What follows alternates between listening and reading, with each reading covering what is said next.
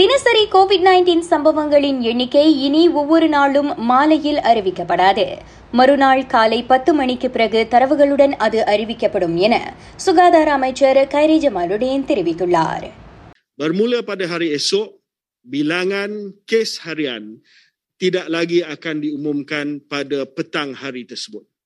Ia akan diumumkan bersama dengan data-data yang lain pada pukul 10 keesokan harinya.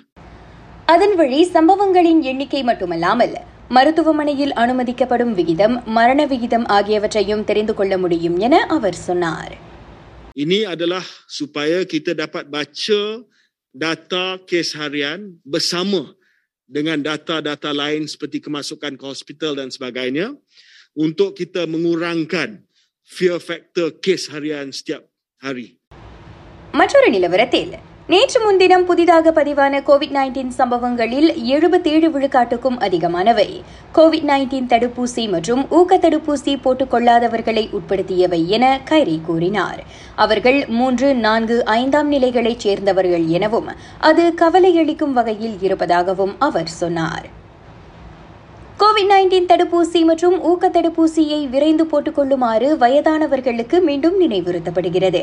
பிப்ரவரி ஏழாம் தேதி வரை மூன்று லட்சத்து முப்பத்தாறாயிரத்துக்கும் மேற்பட்ட வயதானவர்களுக்கு கிருமி தொற்று பீடித்த வேளை மொத்த மரண எண்ணிக்கையில் சுமார் அறுபது விழுக்காடு அவர்களை உட்படுத்தியிருப்பதை சுகாதார அமைச்சு சுட்டிக்காட்டியது.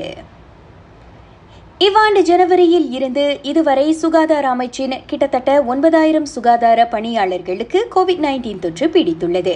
இவ்வாண்டின் முதலாவது வாரத்தில் இருநூற்று எண்பத்து நான்காக பதிவாகி இருந்த சம்பவங்களின் எண்ணிக்கை ஆறாவது வாரத்தில் மூவாயிரத்து முன்னூறுக்கும் மேல் உயர்ந்துள்ளது. இளம் தலைமுறையினர் புகைப்பிடிக்கவோ புகையிலை சார்ந்த பொருட்களை வைத்திருக்கவோ தடை செய்யும் புதிய சட்டம் இயற்றப்படும். ஈராயிரத்து ஐந்தாம் ஆண்டுக்கு பிறகு பிறந்தவர்கள் அத்தகைய செயல்களில் ஈடுபடுவதை தடுக்க அச்சட்டம் வகை செய்யும். அதே சமயம் அவர்கள் ஆரோக்கியமற்ற விரும்பத்தகாத காரியங்களை செய்வதை தடுக்கவும் அது உதவும்.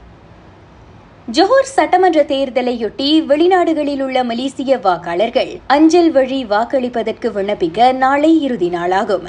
எனவே சம்பந்தப்பட்டவர்கள் விரைந்து அவ்வாறு செய்யுமாறு தேர்தல் ஆணையம் மீண்டும் நினைவுறுத்தியுள்ளது. ராகா செய்திகளுக்காக நான் திவ்யா வேகன் ஜான் வணக்கம்.